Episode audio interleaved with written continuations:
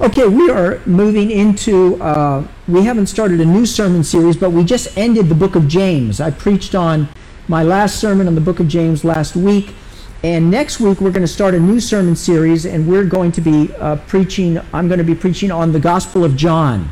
Uh, we're going to be going on what probably will be a two year odyssey on the Gospel of John. So that's going to be exciting. Uh, so encourage you to bring someone out for that.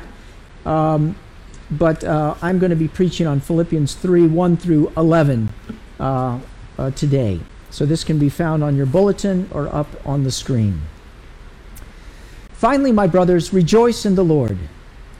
To write the same thing to you is no trouble to me and is safe for you. Look out for the dogs, look out for the evildoers, look out for those who mutilate the flesh. For we are the circumcision, who worship by the Spirit of God and glory in Christ Jesus, and put no confidence in the flesh. Though I myself have reasons for confidence in the flesh also. If anyone else thinks he has reasons for confidence in the flesh, I have more. Circumcised on the eighth day of the people of Israel, of the tribe of Benjamin, a Hebrew of Hebrews, as to the law, a Pharisee, as to zeal, a persecutor of the church as to righteousness under the law, blameless. But whatever gain I had, I counted as loss for the sake of Christ. Indeed, I count everything as loss because of the surpassing worth of knowing Christ Jesus my Lord. For his sake I have suffered the loss of all things and count them as rubbish, in order that I may gain Christ and be found in him, not having a righteousness of my own that comes from the law, but that which comes through faith in Christ the righteousness from God that depends on faith, that I may know him and the power of his resurrection, and may share in his sufferings, becoming like him in his death, that by any means possible I may obtain the resurrection from the dead. The word of the Lord. Well, this week I was bored. I had a tremendous amount of time on my hands and a tremendous amount of money as well. I had lots of time and lots of cash. You all deal with this as I do. So I went to uh, my favorite place when I have lots of time and money, which is eBay. eBay is fantastic. You can find all sorts of stuff on eBay, and I found some very interesting things. Do you know that you can pick up an F 18 Hornet? Granted, not the electronics or the bombs or the engine, but for a small 1.08 million. You know, you're tired of having these guys fly over your head. Why not have one in your backyard, right? 1.08 million. Or if you want to pick up the grave next to Marilyn Monroe, you can pay a cool 4.6 million dollars. So you can be mar- uh, you can be buried gazing lovingly upon Marilyn Monroe. You can buy a town the town of Bridgefield is available. That's Bridgefield, Texas, for a cool 1.77 million.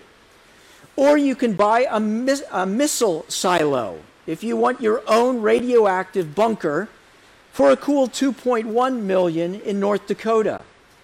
Or you could have lunch with Warren Buffett for 2.6 million. That, my friends, is a bargain. I'm sure you can get a tremendous amount of good advice for a paltry 2.6 million with Warren Buffett. The old adage is what is something worth? Well, it's whatever someone will pay for it. And in eBay, you discover that people put different values on different things. One person's trash is literally another person's treasure. Society puts value on things as well. Society puts value on people. And as much as we don't want to say it, we care about what we uh, uh, what other people think of us, how much we are worth to others. We put value on ourselves, don't we?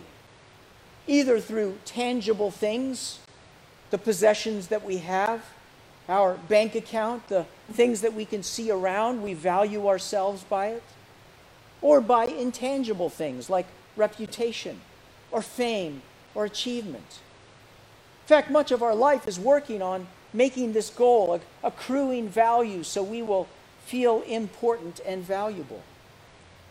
But I want to suggest to you that the most important valuation in the world is not what the world thinks of us or even what we think of ourselves, but rather, how does God value us? For many of us, it's through religion, a system of do's and don'ts, of being good and not being evil. What you do is who you are. I find this often when I'm a pastor at parties. I try to tell people as uh, rarely as possible what I do for a living. Because often what will happen is after talking with them for a while and them sometimes using colorful language, they ask me, What do I do for a living? And I say, I'm a pastor. And they immediately put their hand to their mouth and start apologizing profusely for the words that they always use. Why is that? It's because I play the role of God for some reason. And they know they value themselves based on their goodness or their religion in God's eyes. But what I want to suggest to you in this passage, Paul is saying to stop doing that. That God has a new value system, a way that He values us that is quite different from the way that we think that He values us. You see, who we are is not based on other people's opinions. It's not based on the things that you own. It's not even based on your religious achievements. Who you are, who you truly are, is based on grace. It's based on the gospel. It's based on the works of another. That's why it's called good news and not good advice. It's based on what someone else has done Jesus Christ. Imagine if we lived by this value system not by earthly things, not by the opinions of others or our possessions, but by this value system being valued by the one who is above, who sees us through the eyes of grace. We would stop having to live and jump through hoops continuously, trying to earn the favor of others and earn the favor of God.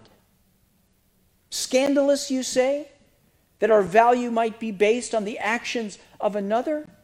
Some people are not buying it, then or now. And so that's what this is all about. These people that are saying that your value is not based on the gospel, but rather based on your religious accomplishments.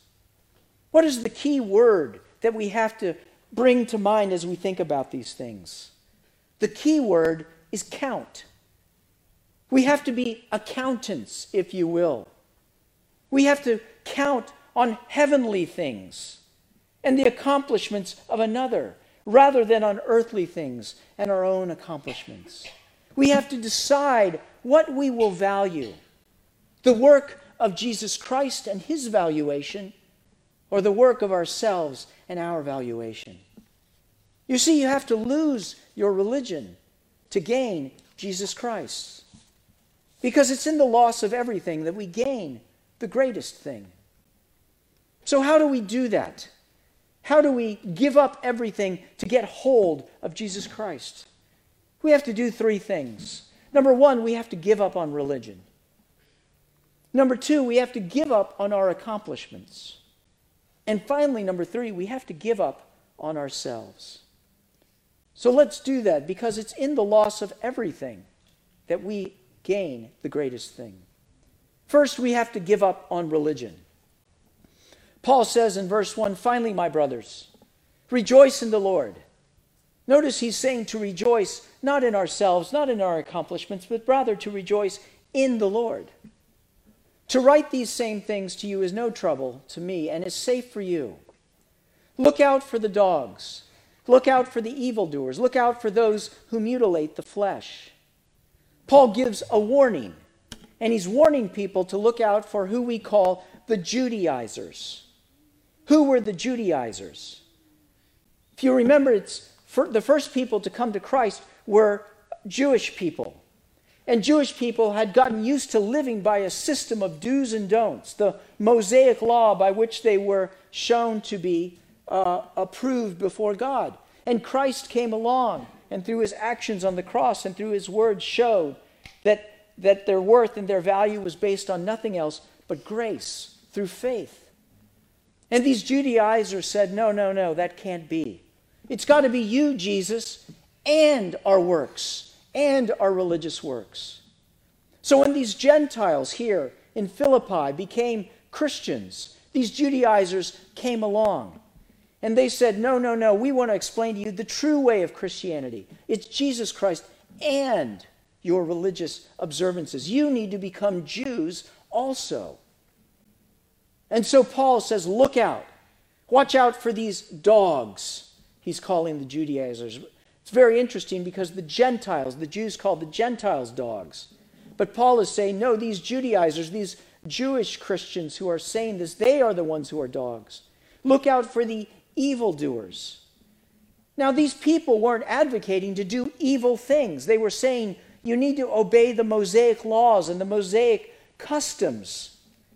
But by saying that, by saying that Jesus Christ wasn't enough, it was actually evil what they were communicating. Because the gospel is all about faith through grace alone, through faith alone. We all know that beautiful passage for it is by grace you have been saved through faith, and this not from yourselves. It is a gift of God, not as a result of works, so that no one may boast. So Paul is saying, watch out for these dogs, these evildoers, these mutilators of the flesh. What is he talking about there? See, they were saying that it's not enough that you are a Christian. You also have to be circumcised, males, in order uh, to be justified before God. Because that was the rite, if you will, remember, that God gave to Israel back uh, in the time of Abraham, that they needed to be circumcised. And Paul is calling them mutilators of the flesh. Paul said that, that there's a new circumcision that occurs when one becomes a Christian. It's an inward circumcision. You no longer need this outward circumcision. He goes on in verse 3 to say, For we, meaning Christians, are the circumcision. Everyone, if you are a believer, has been circumcised in your heart. In other words, God has put his stamp, he's put his life, he's put his spirit into you and justified you through his blood. Romans 2:29 put it this way, but a Jew is one inwardly, and circumcision is a matter of the heart, by the spirit, not by the letter of the law. This is hearkening back to when God prophesied uh, in Ezekiel 36 26, when he said, And I will give you a new heart, and a new spirit I will put within you. And I will remove the heart of stone from your flesh and I will give you a heart of flesh. Paul is saying we are the circumcision, and we worship by the Spirit of God. We no longer have to observe these elaborate rituals that were put down in the Mosaic law in order to be justified by God, because the Spirit is within us. Remember Jesus, who said, But the hour is coming and is now here when the true worshipers will worship the Father in spirit and in truth. He says, Watch out for all of these people, for we are the circumcision, and we put no confidence in the flesh. What is he talking about, confidence in the flesh? He's not talking about skin and bone and muscle. He's talking about the works that we do, the works of righteousness this religious treadmill of constantly having to do right things in order to be approved before God, putting no confidence in the flesh, but rather putting all of our confidence in Jesus Christ. See, we're not saved by the teaching of the founder, Jesus Christ. We're saved by the founder himself, by the work that he did. He didn't tell us what to do, he did it himself on the cross, dying the death in our place and rising from the grave. That's why the gospel is good news and not good advice. And so, what Paul is saying is watch out for these evil people who continue to say you need to get on the religious treadmill. You need to get off the religious treadmill, is what he's saying. I saw this article, this was from several years ago. I don't know if you remember Anne Rice, the famous writer who wrote all the vampire novels. Uh, Anne Rice uh, wrote a Facebook post in 2010, actually, where she said, Today I quit being a Christian. And with these last uh, word, with these words on Facebook, Anne Rice delivered a wake-up call for organized religion. The question is whether it will be recognized as such.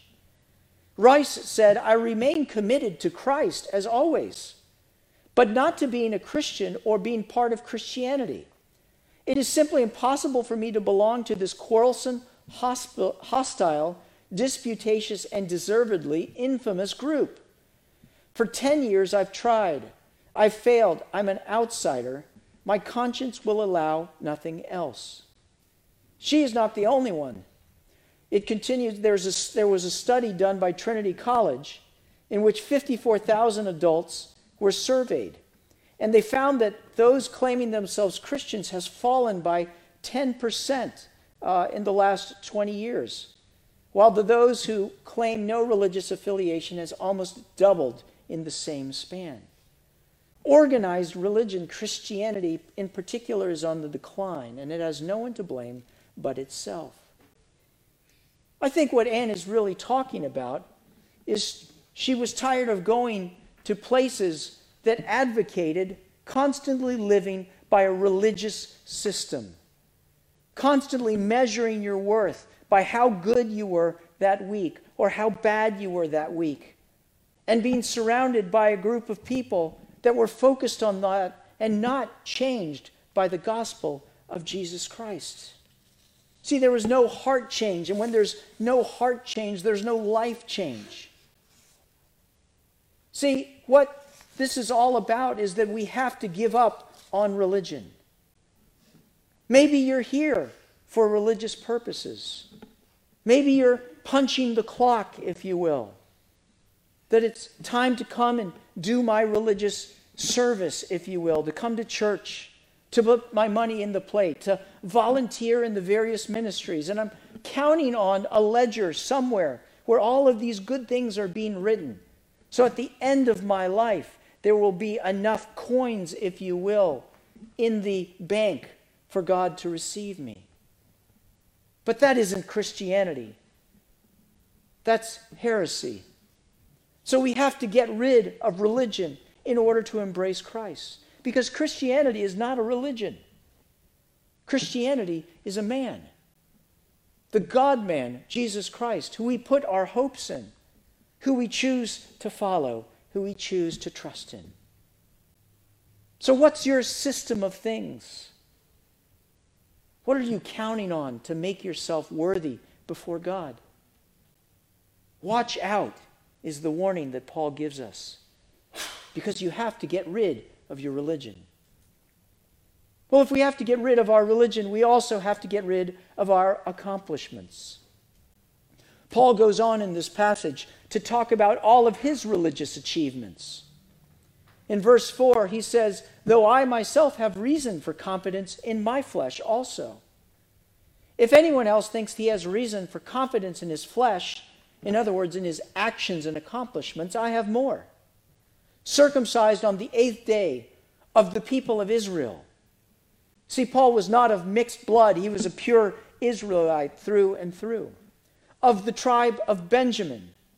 He was saying, I was, I'm of the favored tribe of the 12 tribes.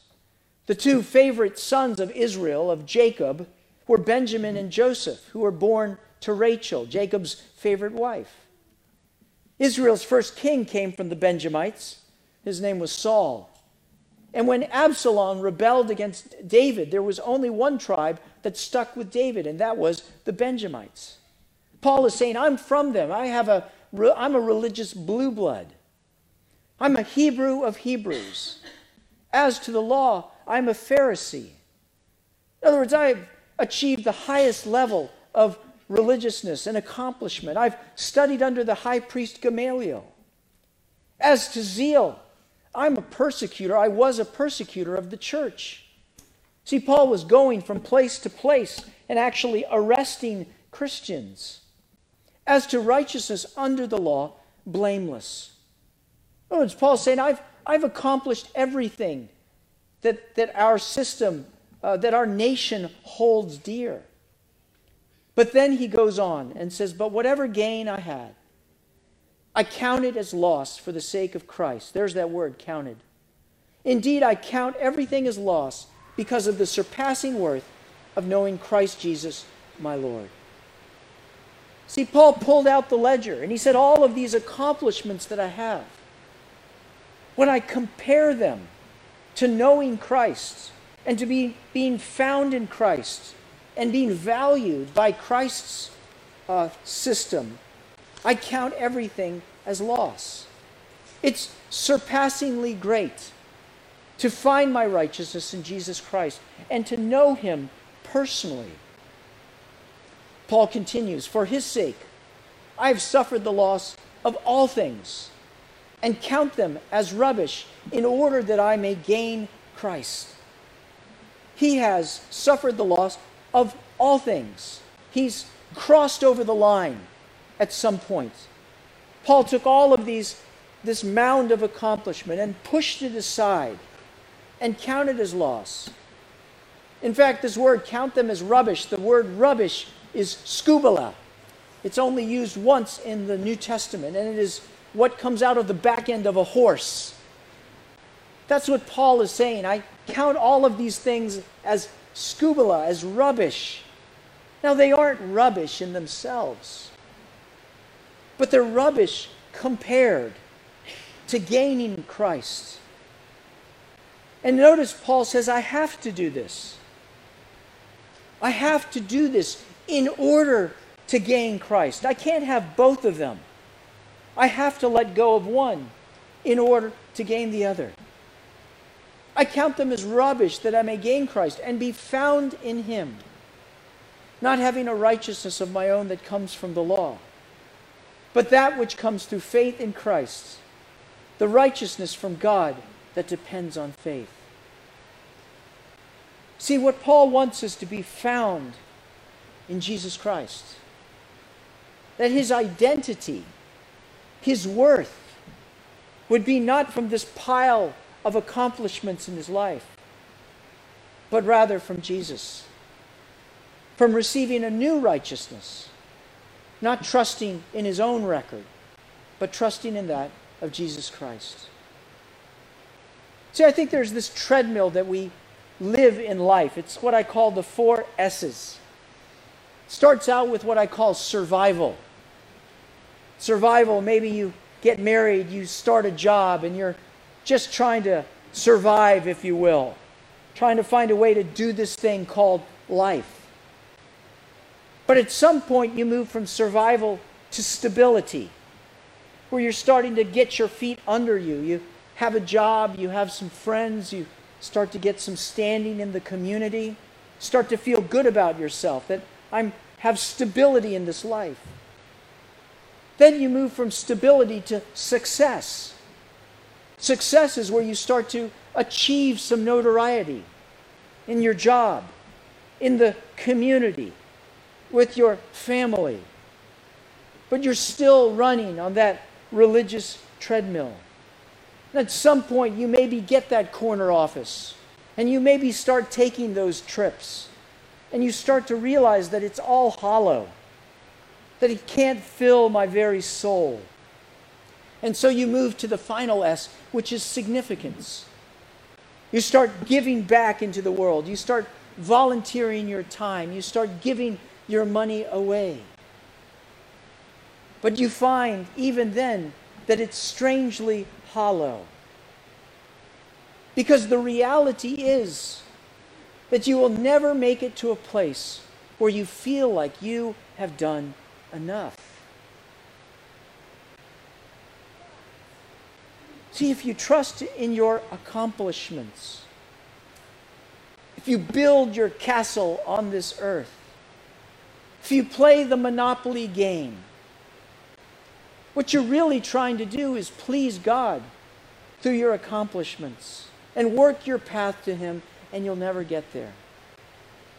So, whether you're that young person who's taking on the world, or you're that older person who's in that phase of significance in your life, you have to count your accomplishments as nothing.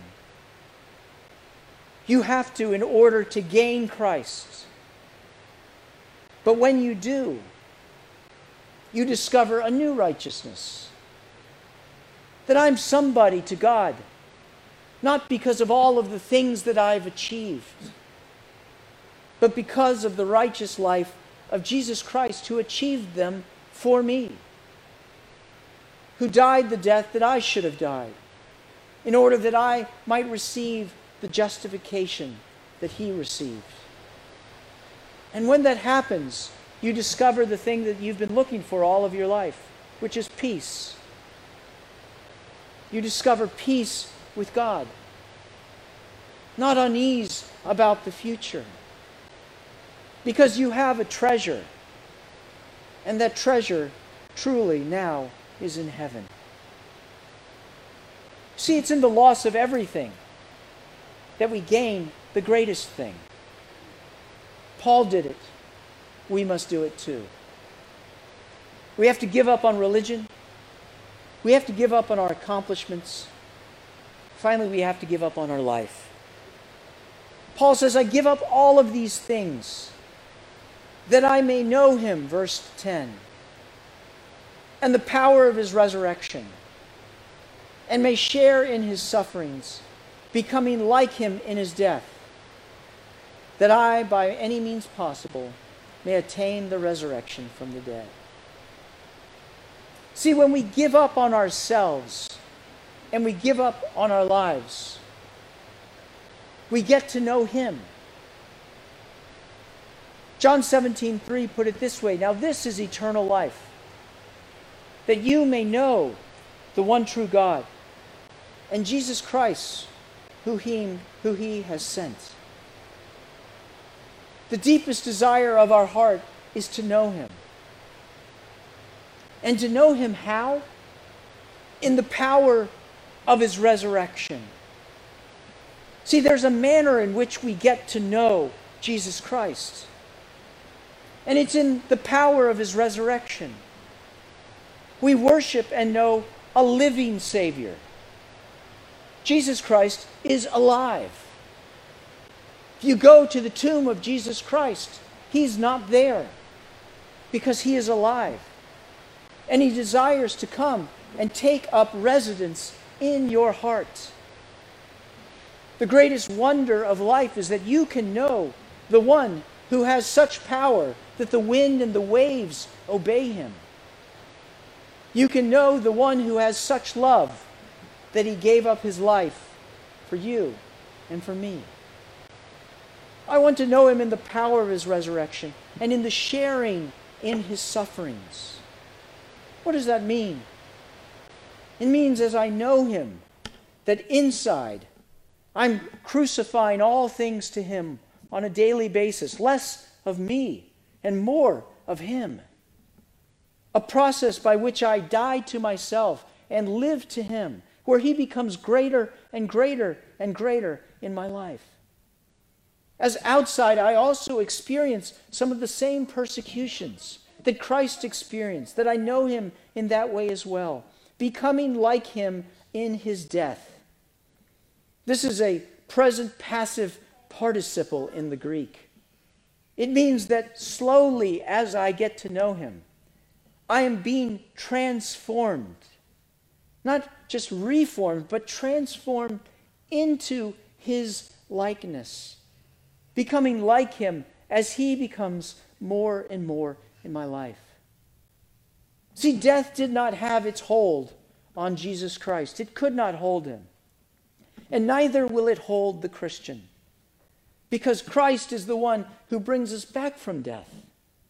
That we, though we may go to death, will not go to death as much as to go through death to Jesus Christ, so that by any means possible, I may attain the resurrection from the dead. This is from death to life. This isn't just a better way to live, it's life itself that Jesus promises. Because Jesus is the way, He is the truth, and He is the life. So, what is it that you're holding on to? And is it enough in comparison to the incomparable worth of Jesus Christ? In high school and in college, I dated some girls. And then I found my wife. I found Lee Ellen. But you see, to gain her, I needed to lose them. I couldn't have both of them, could I? No, it's one or the other. And as I looked at the choice, there really was no choice. It was incomparably great compared to everyone else. And so I made my choice that I might gain her. I lost them. See, if you're here for religion, I don't have anything for you. I'm sorry. But if you're here for Jesus Christ, if you're here for one who's worth all of your life, all of your ambition, the one that you're searching for and will continue to search for until you find him. He is here and available to you that you might know him in the power of his resurrection and in the fellowship of his sufferings. Jesus said, Behold, I stand at the door and knock. If anyone hears my voice and opens the door, I will come in and eat with him and him with me. See, it's in the loss of everything that we gain the greatest thing. So give up on religion, give up on accomplishments. Give up on yourself that you might gain the one you're looking for. Let's pray.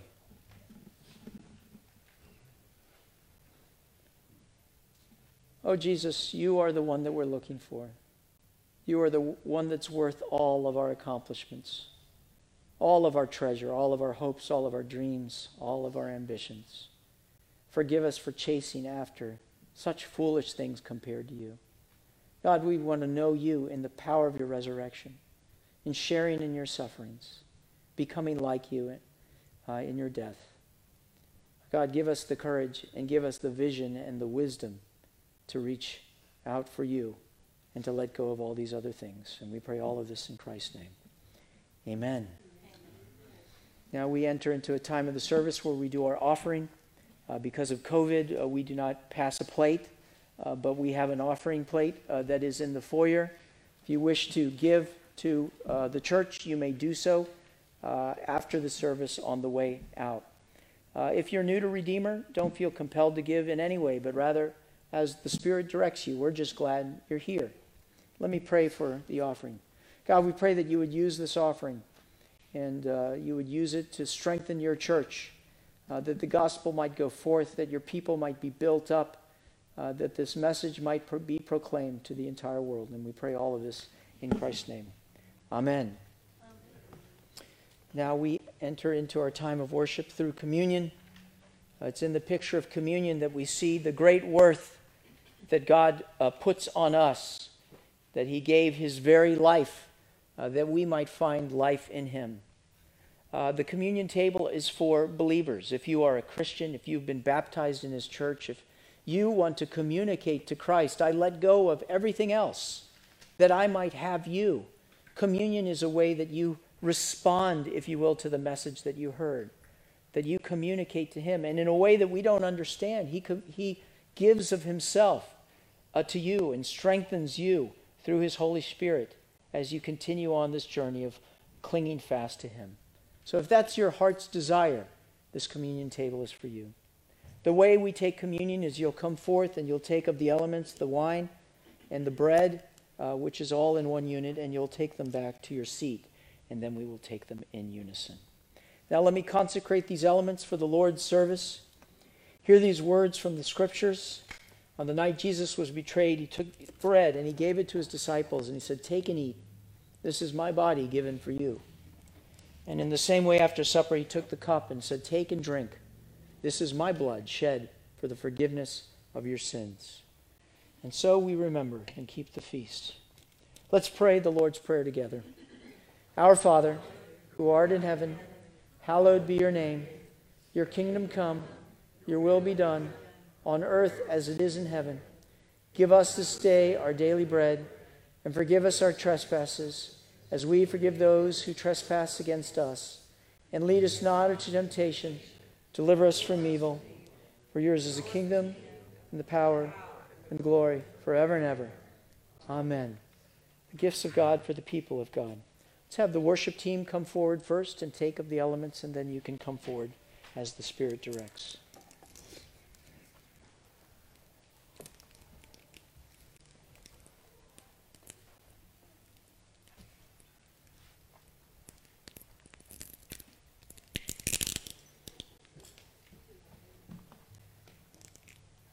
Come. Come to the table. Here I am to worship. Here I am to worship.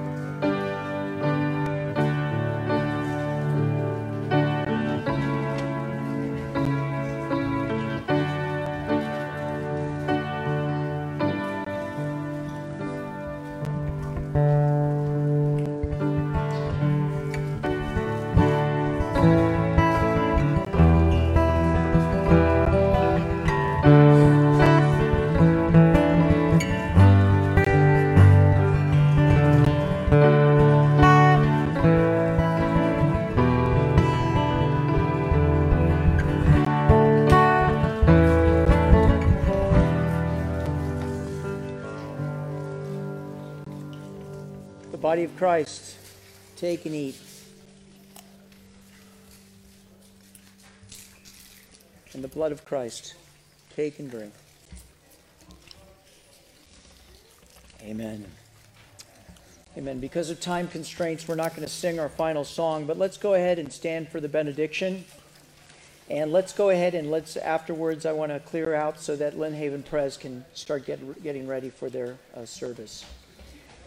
May the love of the Father, the salvation of the Son, and the power of the Holy Spirit be upon you, Redeemer Presbyterian, today, this week, and forevermore.